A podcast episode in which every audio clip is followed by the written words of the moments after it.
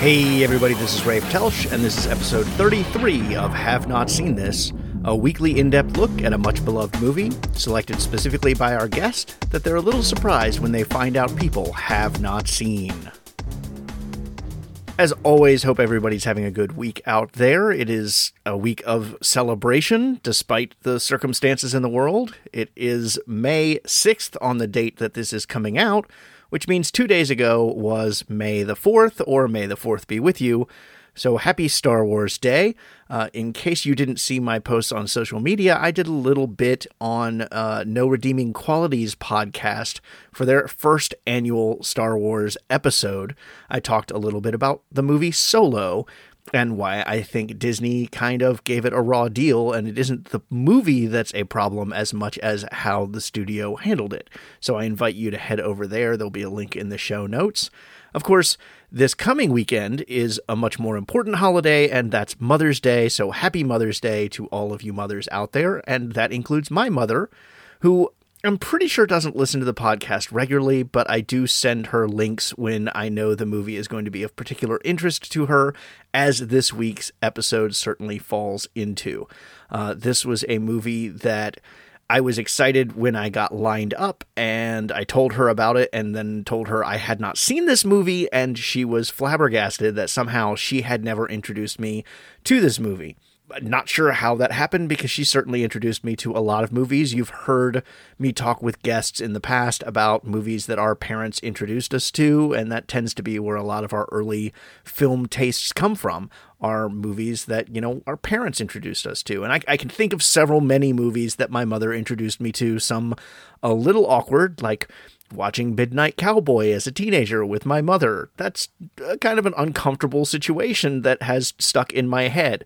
But, you know, then I turned around and years later showed her Garden State, and that was probably equally as uncomfortable. So we have an interesting relationship, but I know she's going to listen to this week's episode because this is a movie that she would love to talk about and wanted me to see. So hi, Mom, happy Mother's Day, and happy Mother's Day to all the other mothers out there as well. Before we get to the actual episode, however, we've got the Friday inquiry to take care of. Every week on social media, I post a question on Fridays related to that week's episode. Last week, we talked in the episode about Tom Cruise, and I criticized him for not really being a transformative actor for the most part. When you pay for Tom Cruise, you get Tom Cruise. And so I asked, who's another actor that you think of along the same lines? And boy, did the answers come out of the woodwork. It turns out that we think of a lot of actors that way. So over on Facebook, where you can find us at Have Not Seen This Podcast, the answers just rolled in. Luis Ramirez said, when I was listening to the podcast, my first thought was Michael Ironside. I had just finished watching Highlander 2, The Quickening. Don't ask me why. Don't ask you why you were watching Highlander 2 or why you thought of Michael Ironside. James Rodriguez said modern-day Bruce Willis. Luke Kunkka said Seth Rogen, Paul Rudd, and Chris Pratt.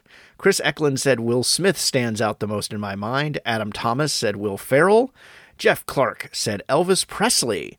Kat Milner said Harrison Ford. Price Ash said The Rock. Beth Smith Stockner said Chris Hemsworth. Love him as Thor. I have yet to find another movie that has worked for him. Johanna said present Johnny Depp. Ethan Holder said Jesse Eisenberg, Bill Murray, Betty White, Ryan Reynolds, and Don McAlexander said Dean Norris, definitely a one-trick pony. Over on Twitter, where you can find us at Have Not Seen This, Script Promptu said Samuel L. Jackson, The Rock, Will Ferrell, Denzel Washington, so many more. The Passion Fruits podcast, which of course was our guest last week, said Nicolas Cage, and Thomas Mariani rounded out the bunch by saying Bruce Willis, which has been a bummer as of recent with Redbox movies that pay him $1 million per day to go on autopilot. Still, occasionally it works when someone takes a new angle on her persona, such as Moonrise Kingdom or Looper. And that's a lot of responses, and the problem is I can't really take issue with many of those. Like Will Smith, maybe, because he has changed over time. He's not the same wisecracking young kid that he was when he started doing stuff like Men in Black and Independence Day. He does have a more brooding side as of late, but it's still Will Smith. So I can't really argue with most of these offerings. So maybe my criticism of Tom Cruise wasn't fair. Maybe that's what a lot of actors are like. But let's be honest, do we really want to see The Rock do something much different than what he does? Do we really want Samuel L. Jackson to transform himself?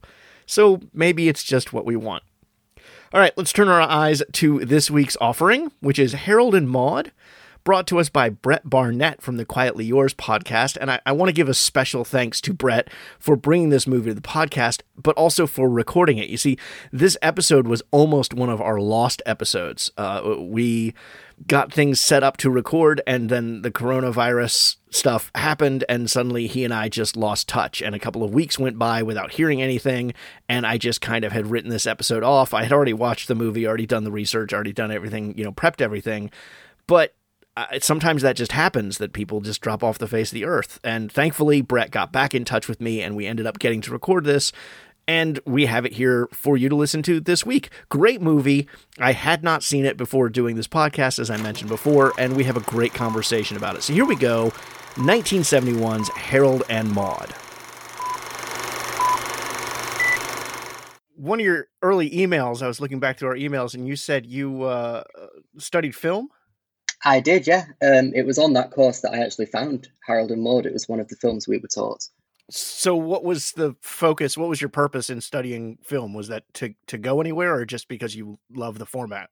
A bit of both. It was 1 year I did practical filmmaking, so that was how to actually make films. And then 3 years of it was theory, which can be anything at all.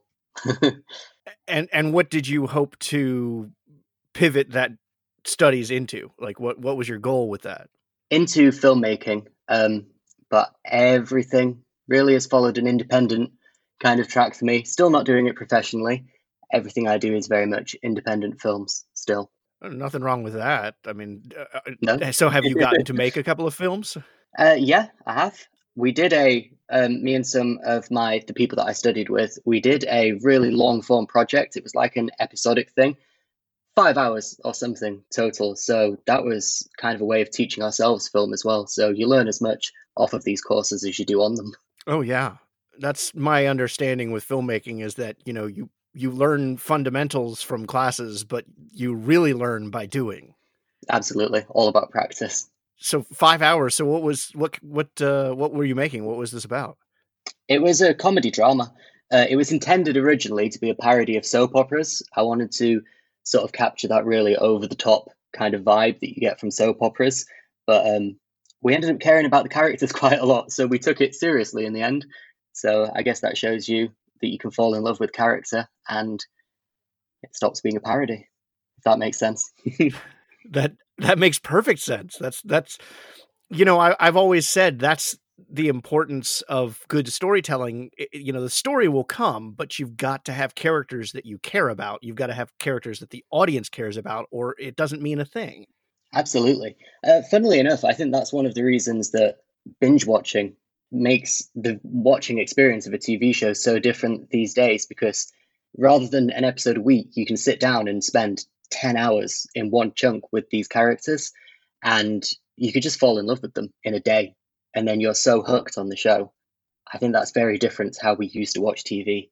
That's a really good point. Yeah, I hadn't thought of, it's interesting. I was looking for something to watch last week, and I decided I wanted something short form, which to me, short form used to be television. And now, because we binge watch, and because, television is now dynamic storytelling instead of static storytelling, short form tends to be movies and long form tends to be TV. Yeah, TV's like one big movie these days, which I think is a good thing. Oh yeah. Yeah. I mean, I don't miss the old days of static storytelling where, everything is back to normal by the end of the episode, or the next episode doesn't reference anything that happened before. I've always been a huge fan of dynamic storytelling. And I love to see how it's been embraced in its current, iteration of storytelling. Absolutely. It just gives so much more room to breathe with plotting the story and things like that. You could never tell something like Game of Thrones if you didn't have that huge runtime. Yeah. Are you a Game of Thrones fan? I mean, I was. The final season's very controversial, isn't it? And I did up until the final three episodes. Perfect television show, but nosedived a little bit. So you're on the bandwagon of people who feel like they dropped the ball at the last play there. Definitely, yeah. Gotcha. Okay, so you did a comedy drama as your own film project there. Harold and Maude definitely falls into the comedy drama. What's your film tastes like? You know, is that definitely kind of where you fit in with the comedy drama mix? Not really, funnily enough. I will pretty much watch anything. But if you really had to pin me down to a genre, it would probably be horror, which is quite a far cry from there. But I love horror. Yes and no. I mean, the best horror has comedy and drama mixed into it, especially these days. I mean, even going back, you know, something like The Exorcist, it's not about the horror. It's about the drama of what's going on. And again, kind of what we were talking about characters you care about. Yeah, that's very true, actually. One example I think of is Scream. It's a serious horror movie and quite scary in places, but you go back and watch it and you forget how much explicit comedy there is in there. It's really, really funny. Yeah, no, I love the Scream movies, but again, building characters that you care about and the nice intermix of drama in there and comedy as well as the horror. So yeah, absolutely. Watching Scream 4, I was terrified. I thought one of the main characters was going to bite it and I was so scared for them. That shows you how you can get attached to the characters. Yeah, I still remember the first time I saw Scream 2 and Randy dies. And I was horrified by that because here was our beacon into the filmmaking. And that's who dies. Like, of all the characters, he shouldn't have been. And I had come to care for that character. Yeah, that was a bit of a shock one, wasn't it? All right. So what are your have not seen this movies? What are movies that people are mortified when they find out you haven't seen? Ooh. I can't think of any examples. Lots of classic ones. The Godfather, I've still not seen. Really? People are always surprised by that. It's on my list, but it's just hard to find the time, especially when I've heard that it's one of the few examples of the sequels being as good or improvements, some people say. So I feel like I need to dedicate the time to watch all of them. Well, and it's one of those movies that has a running time that tends to put you off, that if you sit down and you're like, oh, I've got a couple hours to watch a movie, and then you see that it's long running time, it might not be something you just want to throw in. Exactly, yeah. It feels like the kind of thing you need a full day. Yeah, especially if you're going to go into Godfather 2. Mm. Now, it's come up a lot on some of more recent guests have not seen this movies. Have you seen Apocalypse Now? I haven't. I was just thinking I was going to mention that next. How strange. It's strange that one's popping up so often lately. That's quite a runtime as well, isn't it? Yes, especially when you get into the extended cut, which you can go with the original, I think, just as well. The extended cut, it has some good things for it, but it's mostly just extended. Yeah. There are a few different versions, aren't there? Like 3 different director's cuts. That I don't remember. I just remember that when it came out, it was the original and the Redux, what they called Redux version. So that's all I'm familiar with, but it very well could be several versions of that as well. It'll have to go on the list. Yeah. All right. Well, I had not seen this week's movie until you brought it for the podcast. We're talking today about Harold and Maude from 1971, directed by Hal Ashby, written by Colin Higgins, starring Ruth Gordon, Bud Cort, Vivian Pickles, and Charles Tyner.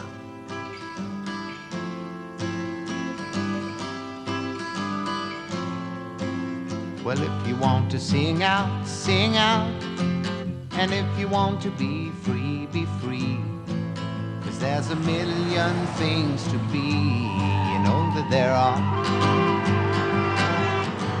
And if you want to live high, live high. And if you want to live low, live low. 'Cause there's a million ways to go, you know that there are. You can do what you want. So first question I usually ask is, how do you describe this movie to someone who hasn't seen it? How do you sell them on wanting to see this movie? Yeah, that's a very interesting question with a movie like this that is so strange. I guess that's the first word that comes to mind, is very strange. It's a comedy, but also really dark and philosophical and a bit of an odd subject matter. The kind of movie where you've just got to accept it for what it is and enjoy it. And if you can do that, I think most people really do enjoy it. I think it's fantastic. Okay, so I'm someone who hasn't seen it, and you've said that to me. What is odd about the subject matter? It's definitely a love story, but it's between these two main characters, a guy who is, I believe, about 20, and a woman who's about to turn 80. Not the kind of thing you see every day. And it certainly doesn't sound like the thing most people want to watch. But you watch it, and it is a pretty sweet movie, and it has so many funny moments and so many interesting philosophical things to say. So I think people who don't want to give it a go are definitely missing out. Now, you jumped straight on this movie. A lot of guests I get, give me like an array of films that I make them choose from, but this was the only one you had. Why this movie for our conversation today? Why did you choose Harold and Maude? I think it's just the kind of movie that if it clicks with you, it really stays with you. And I think that's not just me. I think that's true of a lot of people. As I said, it's actually one that I discovered while studying film for my degree. It was played to my class. And apparently that's a bit of an annual tradition for the professor that was running that class. He says he plays the movie for his class every single year in their freshman year. And funnily enough, he was saying that they tend to sell out in one of our local stores of all DVD copies of it afterwards. He's got an almost unanimous positive feedback on the movie every time he's played it, and then go out and buy it. And he says no one ever really has a bad word to say about it. So I think that's quite interesting. That was going to be my next question, is how did the class respond to it? So that is really interesting, because I would think that this would have some polarizing responses to it from some people. But I guess if you're in a film curriculum, then you love the medium. And this is certainly an example of really interesting, intriguing storytelling. Yeah, absolutely. I would also think it's a love it or hate it kind of thing, but it does seem that most people fall on the love it side. Right. Which is good. So how long ago was that you were introduced to it in your film studies? Must be about 8 years now, something like that. Okay. So not that long ago. Now, is it a movie you ran out and picked up, or is it a movie you've revisited often since then? Absolutely. I have watched it too many times since. So why do you keep watching it? What about this movie appeals to you? What keeps bringing you back to it? It's definitely the sort of philosophical outlooks on life and how to live a good life that it has to say. I think you can find a lot in there that can guide you in your own way of thinking about how you live your life. I think it has a lot of deep things to say, and I just never get tired of reminding myself of them. Yeah, for a movie that is somewhat about death, it has a lot of really positive affirmations about life within it. And I found that really surprising as I was watching it, some of the quotes that I was writing down that really are about trying to live and really live, not just exist, but, to live your life. Absolutely. So much about living in the moment as well, which I think is fantastic. Yeah. So the movie had my interest from the opening shot, which is a really fascinating approach to introducing your character, because you have this shot of this body, coming down the stairs and putting on a record and writing something. And the whole time the shot is on his torso. So we're not seeing his face throughout a lot of what's going on here until it's evident that he's attempting suicide. And it's not until he actually attempts suicide that we see his face. And that's our introduction not only to the movie, but to Harold. Yeah, I think it's a fantastic introduction to Harold and to the character of his mother as well. Because I believe right after that, as he's sort of twitching back and forth on this noose that he's hanging from, his mother comes in and it just goes about her business. And it's like she's seen it all before a million times. That's just a perfect way to introduce the characters, because you're instantly intrigued. You think, he's doing a suicide attempt right there. And his mother's like, oh, Harold, come on, stop it. Yeah, the first actual line of dialogue in the movie is his mother, and she says, I suppose you think that's very funny, Harold. And that's the first line of the movie, and she's saying that to the body of her child hanging himself, and that's, I guess, as the audience, when we finally know, oh, this is a ruse. Yeah, it sets up the sense of humor very well, I think. And then we learn that he's done this 15 times. I mean, we see several attempts. We see him try to hang himself. We see, I guess, kind of the attempt that finally breaks her with all the blood, as if like he slit open his wrists and there's blood everywhere. And that's kind of where she reaches her breaking point. We see him drowning in the pool, or having drowned in the pool. We see him loading a gun to shoot himself. But he tells his psychiatrist he's done this 15 times at least. Yeah, it's very interesting how they do it as well, because those scenes are definitely going for comedy. All the ones you mentioned are quite comedic. There's also one I remember where he sets himself on fire in the background two of the characters are just talking. Yeah. Right, that's during one of the dates. Yeah. They're definitely played for comedy, but at the same time, there's this dark undercurrent that you sort of see it peek out in that therapist scene where he's saying, how many times have you done this? Blah, blah, blah. Were they all for your mother's benefit? And he's like, I wouldn't say benefits. And it gives you this kind of hint. And that's what I was going to ask you about, is how do you interpret that line? Because he specifically says, not for her benefit. I know I would not say benefit. Yeah, I think it's a clue that even though he's doing it in such, they're very over the top sort of stage scenes. None of them are just, well, I suppose the one that you said where he's in the bathtub slitting his wrists is the best example, because it's not a very quiet scene. Like you said, there is blood everywhere. It's really over the top and cartoonish. So it's not as though he's legitimately trying to convince anyone that he's died. It's like a scream for attention in a way. And he's treating it comedically, like he's turning them into these funny staged scenes, but he's clearly doing it for a darker reason in his psychology of crying out for attention from his mother and trying to deal with his thoughts about living and how he's not living to the fullest, and that sort of a window into the way that he doesn't feel like he's truly living, and so he's obsessed with death and acting it out in this way. Now, I had a thought this morning. It's been a couple of weeks since I watched the movie, but I suddenly was struck by a thought this morning. Have you seen the movie A Clockwork Orange? I haven't. No, that is another one that people are surprised by. Well, oddly, it comes out in 1971 as well. And the parents in that are also very detached and disaffected. And I almost wonder if filmmakers in that era were trying to make a commentary on that detachment of the parents. But since you haven't seen that, we'll just leave it at that comment then. And it's just something that hit me this morning that, you know, there's a similarity between Harold's mom and the parents in A Clockwork Orange. So if you ever see the movie, you might think about that. Absolutely. So we follow Harold. He goes to funerals for fun, which is an odd pastime, but not one that's exactly original. I know other people. I don't personally know people who do that, but I've heard about other people who do that. And that's where he meets Maude. And what I found really interesting is Harold goes to these funerals and tries to blend in.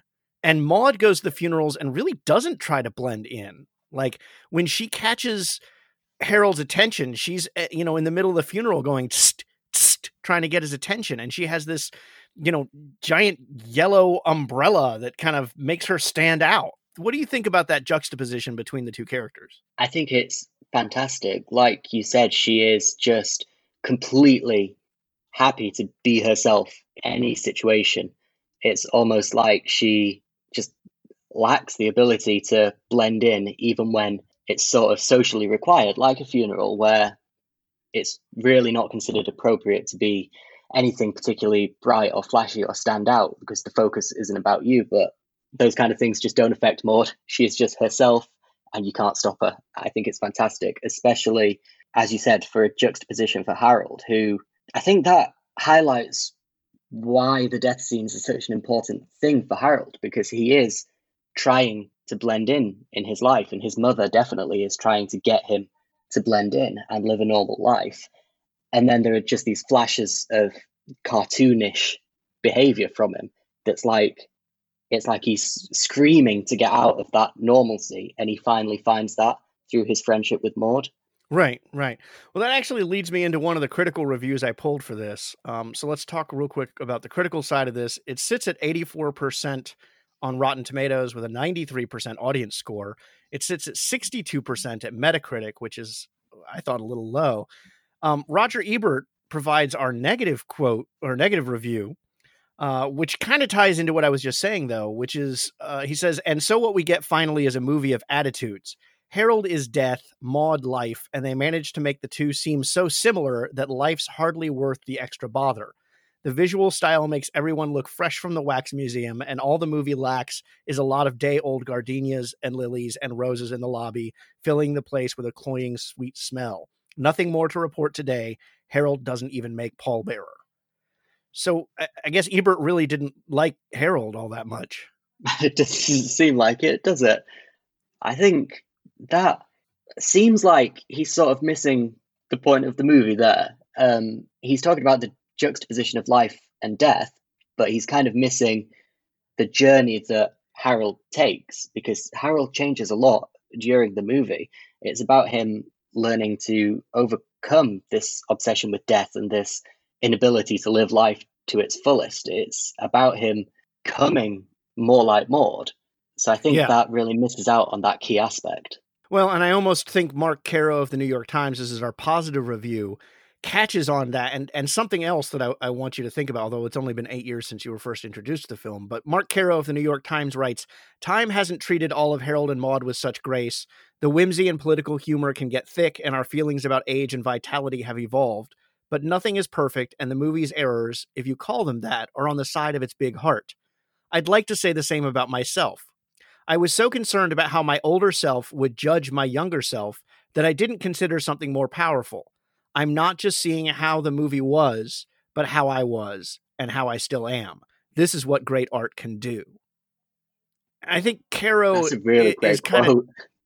Yeah, isn't it? And I think he's, the idea that I think Ebert is looking at how Harold was throughout the film, but not considering how the character evolves. And Caro is doing the other. He's looking at how not only Harold evolves, but how we as people and how we as an audience evolve over time.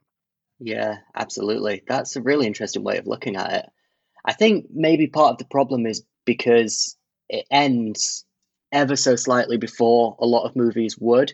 Harold really only accepts life and becomes the fully changed character in the final 30 seconds or so of the movie.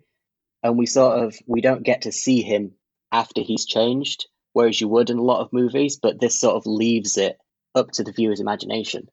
So maybe that's why it's not the most prevalent theme. Yeah.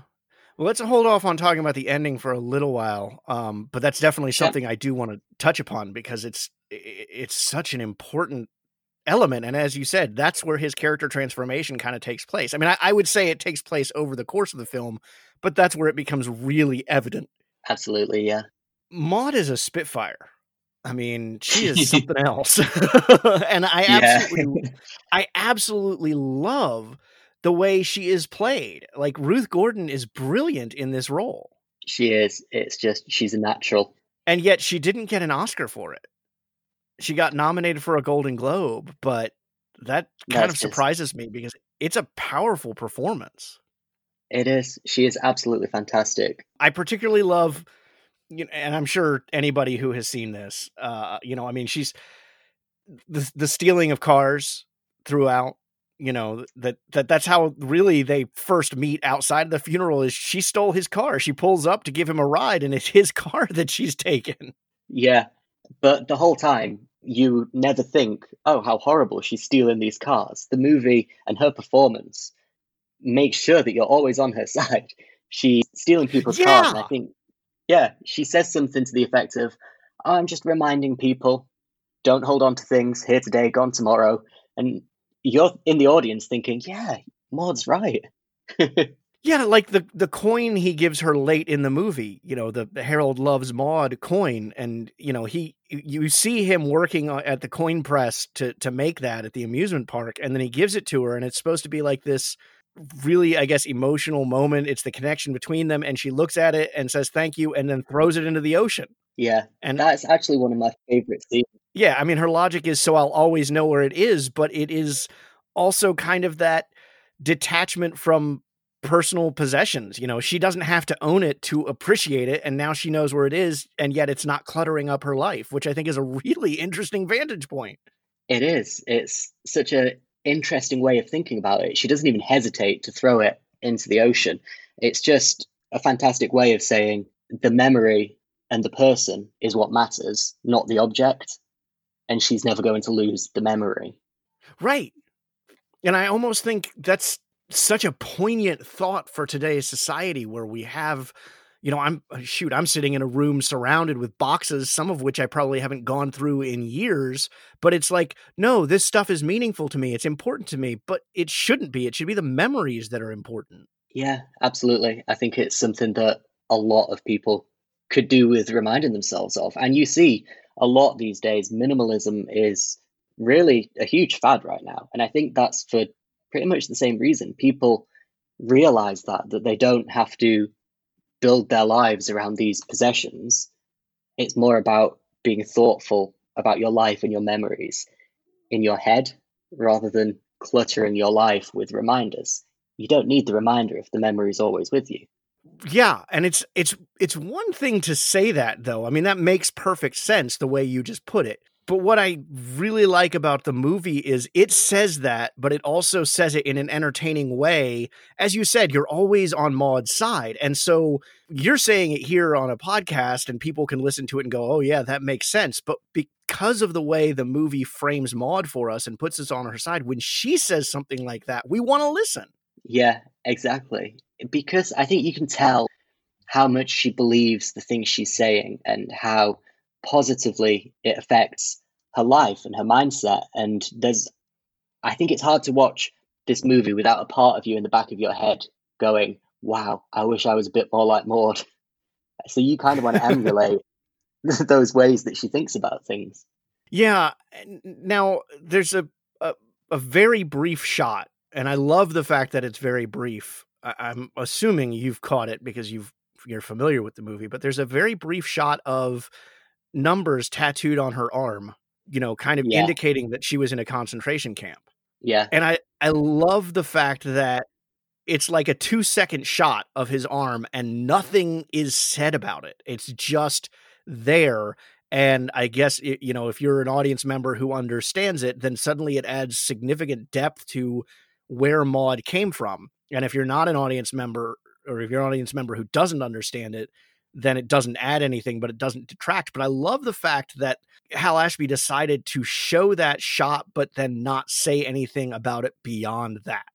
Absolutely, yeah. That really makes the movie worth at least 2 watch-throughs as well, because you will always watch it with a different mindset the second time because of that scene. It really makes you think.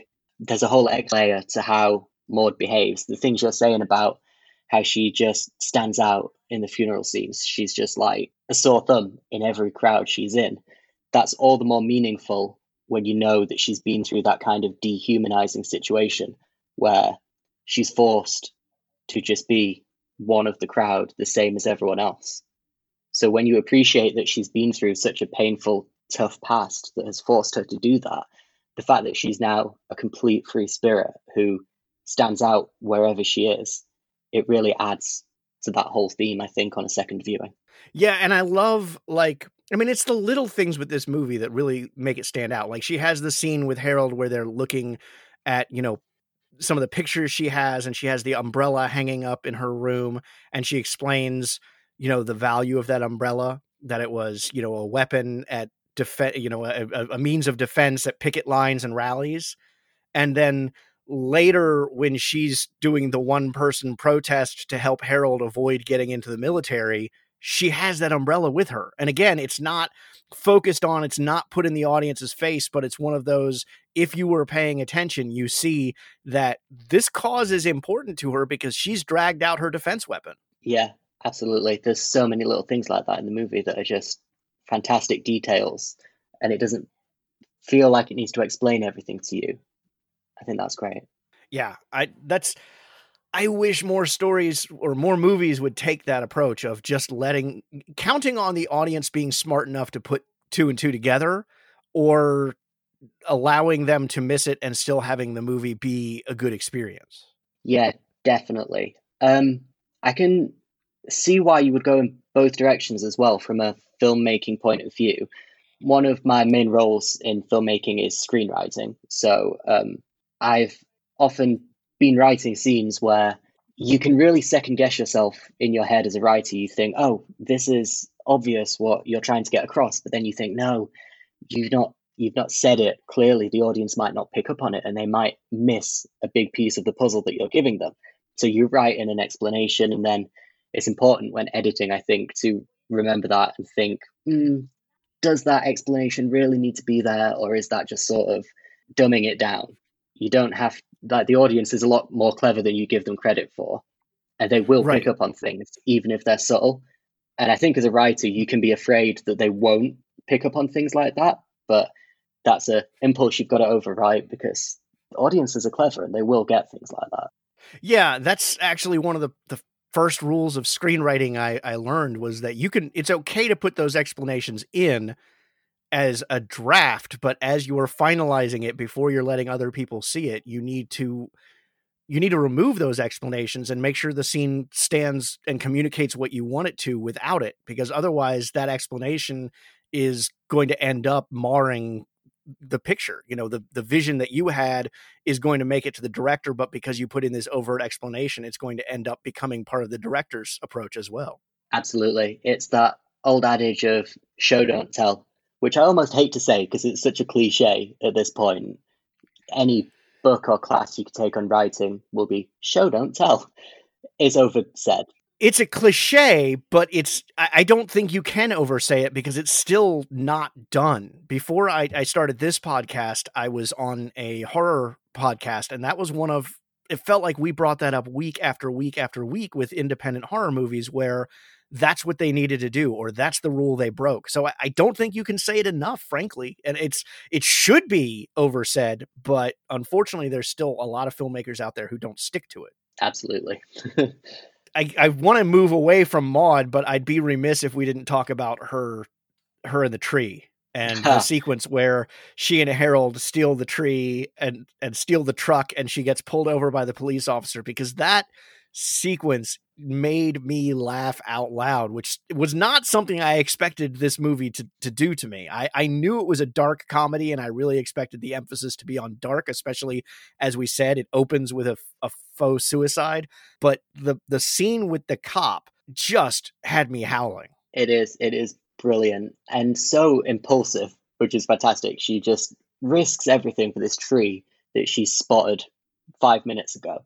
It's wonderful. And the funniest part of that scene for me is how much of a beating the tree takes, just through the abuse of being dug up and thrown in and driven away. The tree is dead by the end. They've just ended up killing it, but they meant well. And it's so funny. And as you say, the way that she and the cop are interacting, and then she steals the motorcycle. Oh, it's just brilliant, because that officer clearly has no idea how to deal with a person like this. He's just completely mystified, and that's how she gets away with it. Right. Yeah. I mean, how would you deal with it? You know, I mean, that's it's not in any book by any means. I mean, she's just something all to herself there. Absolutely. She's hilarious. Best scene.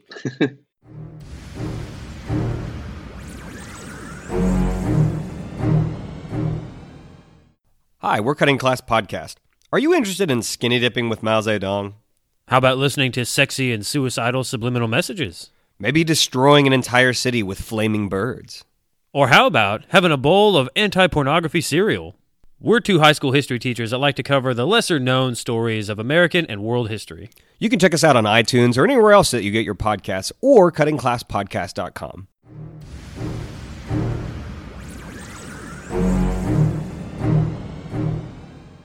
So let's talk a little more about Harold, and I don't know how to feel about Harold, because I feel like he's, you know, as we said, his mom is detached.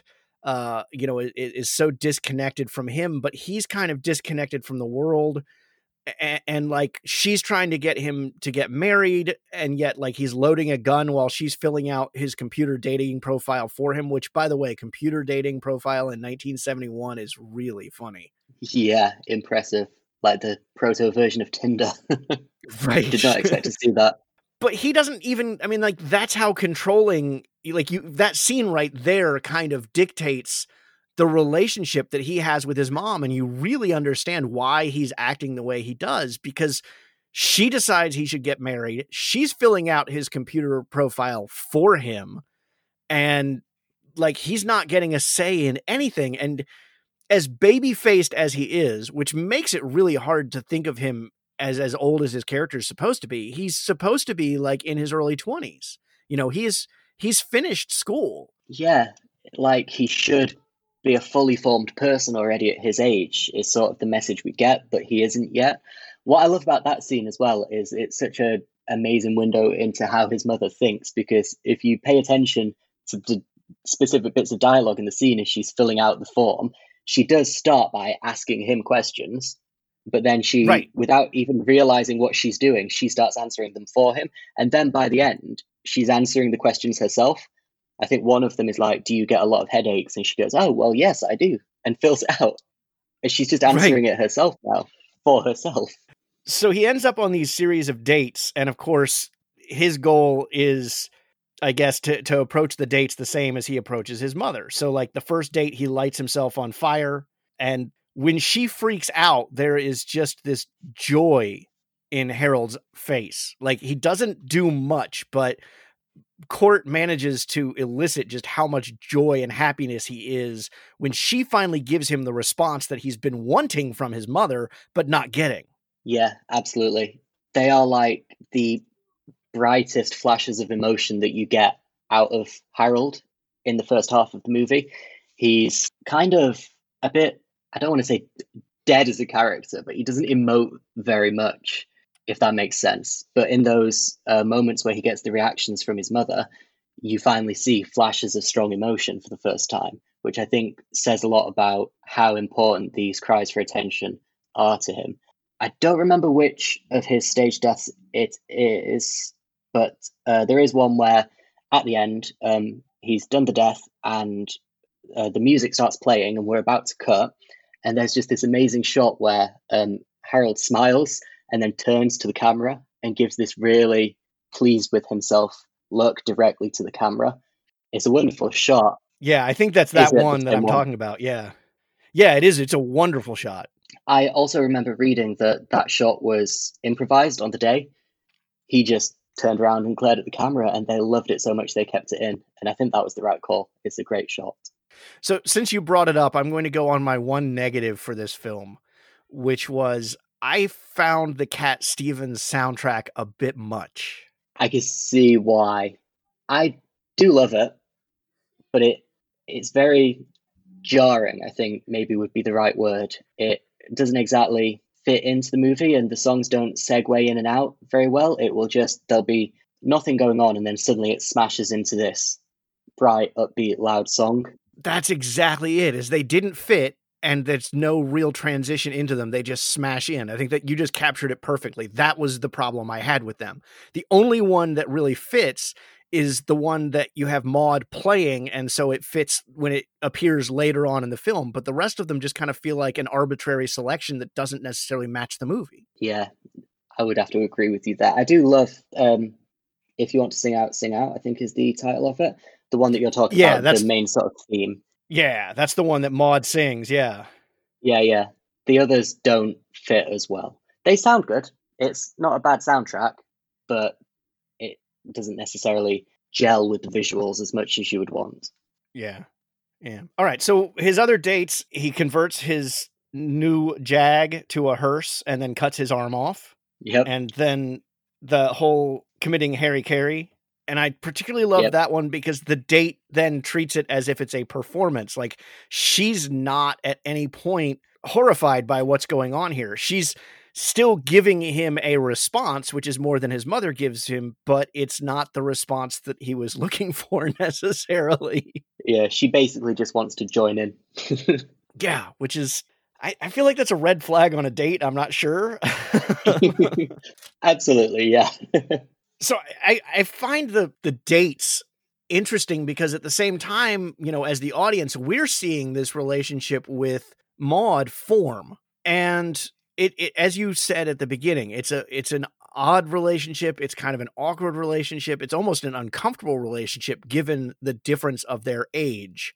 And while it's not explicitly stated, it's pretty well inferred that they do end up sleeping together. Yeah, I sort of missed that on my first few viewings, but rewatching it now, I think that's definitely what they're going for explicitly. So you didn't, so it's not something you picked up on right away? No, I think it's quite subtle how it's in there. Yeah, which I think it kind of has to be, given, again, their age difference. I feel like that kind of has to be subtle and implied, not something that's overt. Yeah. How did you feel about the relationship between the two of them once that light bulb went off? Conflicted, I think, because I think it's a great relationship and I think they both get a lot out of it. They both come out the other end improved people, or, well, Harold does at least. So it's hard not to like it because the film is so well done, but there's also that sort of niggle in the back of your head where you're like, if you did reverse the genders on these, it would feel really problematic. Ooh, and it makes you question. Yeah. Yeah, I didn't think about that. That's interesting. So I found myself thinking, if it was reversed, would I still find it such a charming relationship? And if not, why? Does that mean that it's wrong to find Harold and Maude charming? Or does that mean we're too judgmental when it's the man who's older? And I don't know which one I'd say is true. So, well, I guess the assumption, if it was an older man like that, is it would be predatory, which, you know, yeah. Maude is many things, but predatory is not one of them. Yeah, exactly. That's I think if the genders were reversed, there would be absolutely no acceptance of that. I suspect. No. And I also suspect that part of the relationship is kind of a sticking point for some people that potentially could bar their appreciation of the film. Again, I mean, it's not overt. It is implied, but I suspect there are some film goers who would have an issue with that element, which I think is very brave to then put it on screen. Exactly. I think a lot of people would struggle to get past that. And I can totally understand why. But that's also one of the things about the movie that makes you think, because then I'm wondering, well, why do I think that? Why is it hard to get past? It challenges your assumptions and makes you think, well, is it right what we're thinking that makes us think it's inappropriate? Or are we wrong to think that? And I don't know what the right answer is, but I like that the movie makes me think about it. Yeah, and there's so many moments like that. I mean, it's almost along the same lines. One of my favorite Maude bits that she kind of pieces of wisdom that she gives us is when she's talking about the flowers and she makes the comment about, I feel that much of the world's sorrow comes from people who are this yet allow themselves to be treated as that. And I love that scene. Really gets you thinking. Absolutely. That's, I think, the best line in the whole movie, because I mean, she's probably right. It's a really great observation about the world. I don't know if you noticed as well, because I didn't pick up my first time. I think it was my second viewing that I realized. It seems obvious in hindsight, but the scene you're talking about, they're sat in this huge field of daisies. And after that line, it cuts to really, really wide shots of them in the middle of the field. And then it smash cuts to them sat in the same place, but now they're in the middle of this huge military cemetery.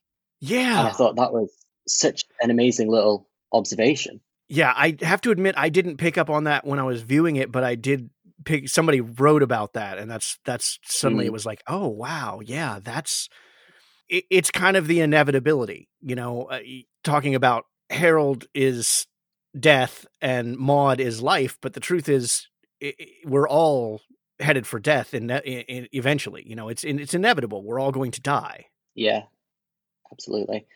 I think that scene comes before the one you were talking about earlier, where we find out that Maude was in a concentration camp as well. So that's a good example of a scene that is given this whole second layer of repeat watching, because she's saying most of the world's problems come from people who are this, but allow themselves to be treated like that.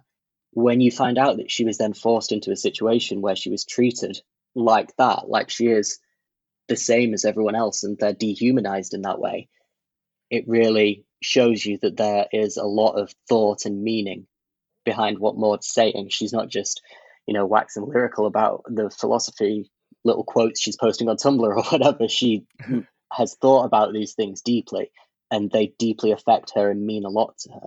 She's not just saying funny phrases. Do you know what I mean? Oh, yeah. And I guess that's a good way to kind of segue into talking about the film's ending, which Maude has foreshadowed the entire film, but you don't realize it. You know, yeah. She makes numerous comments about her 80th birthday and the experiences she's trying to, you know, get in before her 80th birthday and that kind of stuff. And they finally, Harold shows up to celebrate her 80th birthday, and it's revealed that she has taken a bunch of pills and is going to die, that she's dying on her terms. But unlike all of Harold's pretend suicides, we have a real suicide here at the end of the film, because that's how Maude chooses to go out. Yeah. One of the aspects that hasn't really aged very well, being what, nearly 50 years later now, 80, definitely doesn't seem in 2020 like a good age to go. Certainly not the point where you want to end things. You'd be like, well, you want to go for 90, maybe a bit more. Well, I think it's all perspective, because I remember as a teenager not wanting to be old. And when I was a teenager, old was like 60.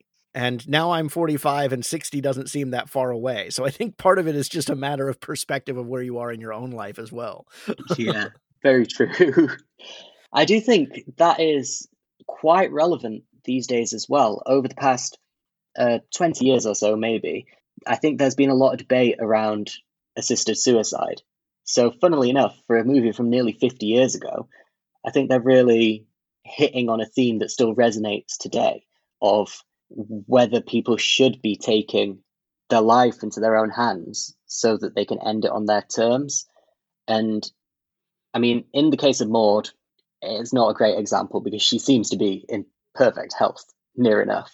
Right. But yeah, I think it opens up an interesting dialogue about what kind of rights a person has for end-of-life decisions about themselves. Yeah, and I mean, there's no look, you just kind of hit on it, is there's no way of looking at Maude and saying, oh, well, this was a mistake. Oh, she was confused. Oh, she, you know, was making a poor decision. No, she absolutely, the movie establishes she's of sound mind. So this is her choice. And again, if you pay attention, she has foreshadowed it numerous times throughout the movie. I didn't catch it until the moment came where she admits to Harold what she's done.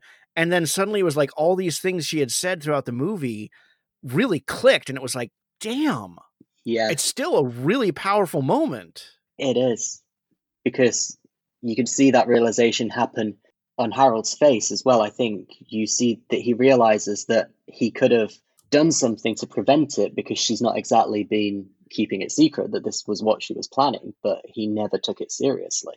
Right, because he had done all these pretend suicides, so he doesn't take suicide seriously at all. Exactly, and it really comes full circle. It's a bit of a taste of your own medicine kind of situation, because after having put his mother through this so many times, he's now on the receiving end of it, but this time he knows that it's for real, and he has to experience that pain that he's been trying to inflict on his mother. That's a good point. I hadn't thought about it in those terms either, but that's a really good point. I also think it's an interesting aspect of that scene as well, is it doesn't focus very much on the death aspect, especially compared to the fake outs, which are really graphic and over the top. Maude's death is kind of treated really subtly. Maude's never really talks about the fact that she's dying. She treats it like it's just a normal everyday thing. She's just finished, and that's that. And I think that is trying to tie into the main theme of allowing life to define life rather than allowing death to define it. Like, it's not, part of her story has ended, but the ending isn't part of the story. I don't know if that's a good way to phrase it, but she's very much still allowing the life that she's lived to be the primary thing that defines her life rather than the way that it's ended, which to her is just like flicking off a light switch. It's just a thing that has to be done, but it's not part of the story of her life. Does that make sense? Yeah, no, it didn't at first, but you got me there. Yeah. It's just, I mean, it's like this, it fits her character so perfectly. You know, this is a woman who, she's absolutely content to steal somebody's car as her means of transportation. She decides she's going to steal this tree and replant it in the woods. That's just, she got up that morning and decided that's what she was going to do. And she gets up on her 80th birthday and knows that this is the day she's going to die. I mean, it fits her character so perfectly that it makes sense that there wouldn't be a ton of focus or even sorrow. I mean, it kind of goes to that same sorrow quote of, this is what she knows she is, and so she's not sad about it. Yeah. I've just thought as well, this is a new thing that's just popped into my mind, but I think you could view it as sort of the mirror image of the scene where she throws the little penny souvenir into the ocean, in a way, because that scene is telling us the material possession doesn't matter. All that matters is that it happened, they loved each other, and that is a memory that will always have happened. And you could sort of say that Maude's viewing her body the same way. She doesn't have to hang on to being alive in this physical body forever. She has lived and she has loved, and that will always be true, whether or not she is still living. Does that make sense? That is brilliant. I like it. I really like that. I hadn't thought about that. That is amazing. Yeah. Which sounds like a pretty great way to view death as well. That you're not losing anything because you've already lived. Yeah. That's well, it reminds me of some of the old romantic poets, you know, that wrote about death as just, that's just part of the experience, and live your life so that when that part of the experience comes, you don't have any regrets. You're just ready to embrace it. Exactly. You don't want to minimize the good parts of your life because you're too hung up thinking about the fact that one day you won't have them. You just need to enjoy them you can, and make sure that at the end of your life, the pile of good things is bigger than the pile of bad things. And death is just the way it ends. It doesn't have to be one of the bad things. Wow. As if this movie wasn't prolific enough, you just completely changed my thought process on it. So congratulations for that. Fantastic. All right. So as if Maude's death isn't shocking enough for the audience, then we end with Harold driving his car over the edge of the cliff, only to discover that he's bailed out at the last second. And this is the transformation we see, is Harold looks, you know, at where the car went, and then takes his banjo and starts playing that song that Maude was singing and going off happy. And again, this is also foreshadowed because he told Maude that he was happier when he's dead, you know, when people think that he thought that he was dead. And so this is him getting that opportunity to kind of have a rebirth and have life on his terms instead of on his mother's terms. But it is kind of, the audience isn't given any time to really prepare for it or even react to it, because it's literally the last 30 seconds of the movie. Exactly. It's so up to your imagination exactly where Harold's life goes after that. It doesn't tell you where it goes. It just gives you this vague idea of the direction he's heading in, which is a better direction. So it's still a happy ending. Do you find that satisfying? I do, yeah. I don't think they need to over explain it and show us, oh, he goes on and he falls in love and he lives a great life. I think we can infer from the lessons he's learned that his outlook on life has changed, and he's going to live his life according to that new outlook that Maude has taught him, which I think anyone would agree will give him a much more improved life than he otherwise would have lived, because he's truly going to be embracing it this time. Yeah. Yeah, I mean, you're right. It's a happy ending, as much as it seems like a sad ending. I mean, Maude is dead, and he's kind of just now setting out on his own, but it definitely, I mean, it's a rebirth, but he's heading in a happier direction than what he was experiencing before. Yeah, definitely. And you almost have to wonder how sad his mom will be about this. Yeah, they leave that really up in the air, exactly what is going to happen in their relationship. I would like to think, just headcanon, but I would like to think they would eventually develop a good relationship, because even though to people who've not seen the movie and listen to this, they probably get this idea that his mother is this really horrible character, but I don't think she is. I think she's quite sympathetic.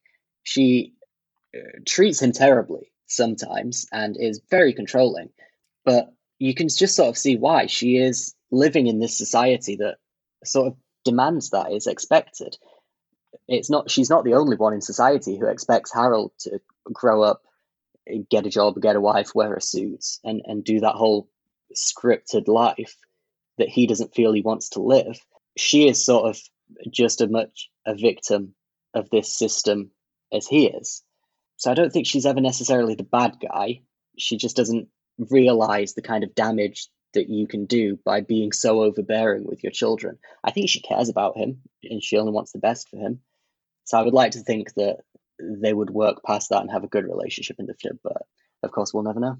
That's a really interesting perspective, because I didn't see her as the bad guy per se, but I don't think they have any relationship in the future. I think that's part of him. You know, the car going over the cliff is he's starting a new life, and he will let his mom think that he's dead, and he will go off and just do his own thing. That's true. That could be the direction it goes. It is so left up in the air, and that would maybe fit the character really well. Like you say, he is just discarding his old life entirely and moving on. So I think you could be right that that is what happens. Not necessarily what I'd like to happen, but it's possibly what would happen. All right, well, let's move into the end credits here. Got a couple of quick little games for you. The first is The Algorithm Says. This is like a lightning round based on other movies that algorithms say you will like because you liked Harold and Maude. So it's quick reactions to these movies. Do you like them? Do you not like them? Do you not see how they were connected? That kind of thing, okay? Okay, let's hope I've seen them. All right, first up, Being There. Not seen it. Never heard of it, actually. Wow. It's the first movie that actually came to my mind while I was watching this. Definitely, it's Peter Sellers, and it's definitely worth a viewing. I think it's Peter Sellers' best picture, but I guess that's up for debate. All right. That'll be the top of my list. Okay, The Last Picture Show. I don't think I've seen that. That's not perfect, is it? But I haven't seen that one either. Okay, Five Easy Pieces. Not seen it. This is not going well, is it? Not seen that one either. Okay, no. That's Jack Nicholson. Okay, The Graduate. I saw that was your most recent episode, and it's another that I've not seen, which is probably one of the surprising ones.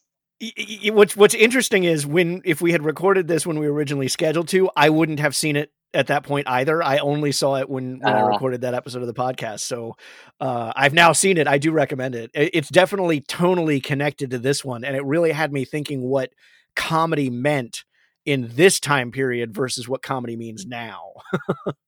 Yeah. I'm glad I'm not the only one who'd not seen it though, because that is definitely one that it seems like everyone has seen, but I haven't got around to it. All right. Couple more. In the Heat of the Night. Nope. Nope. Okay. Annie Hall.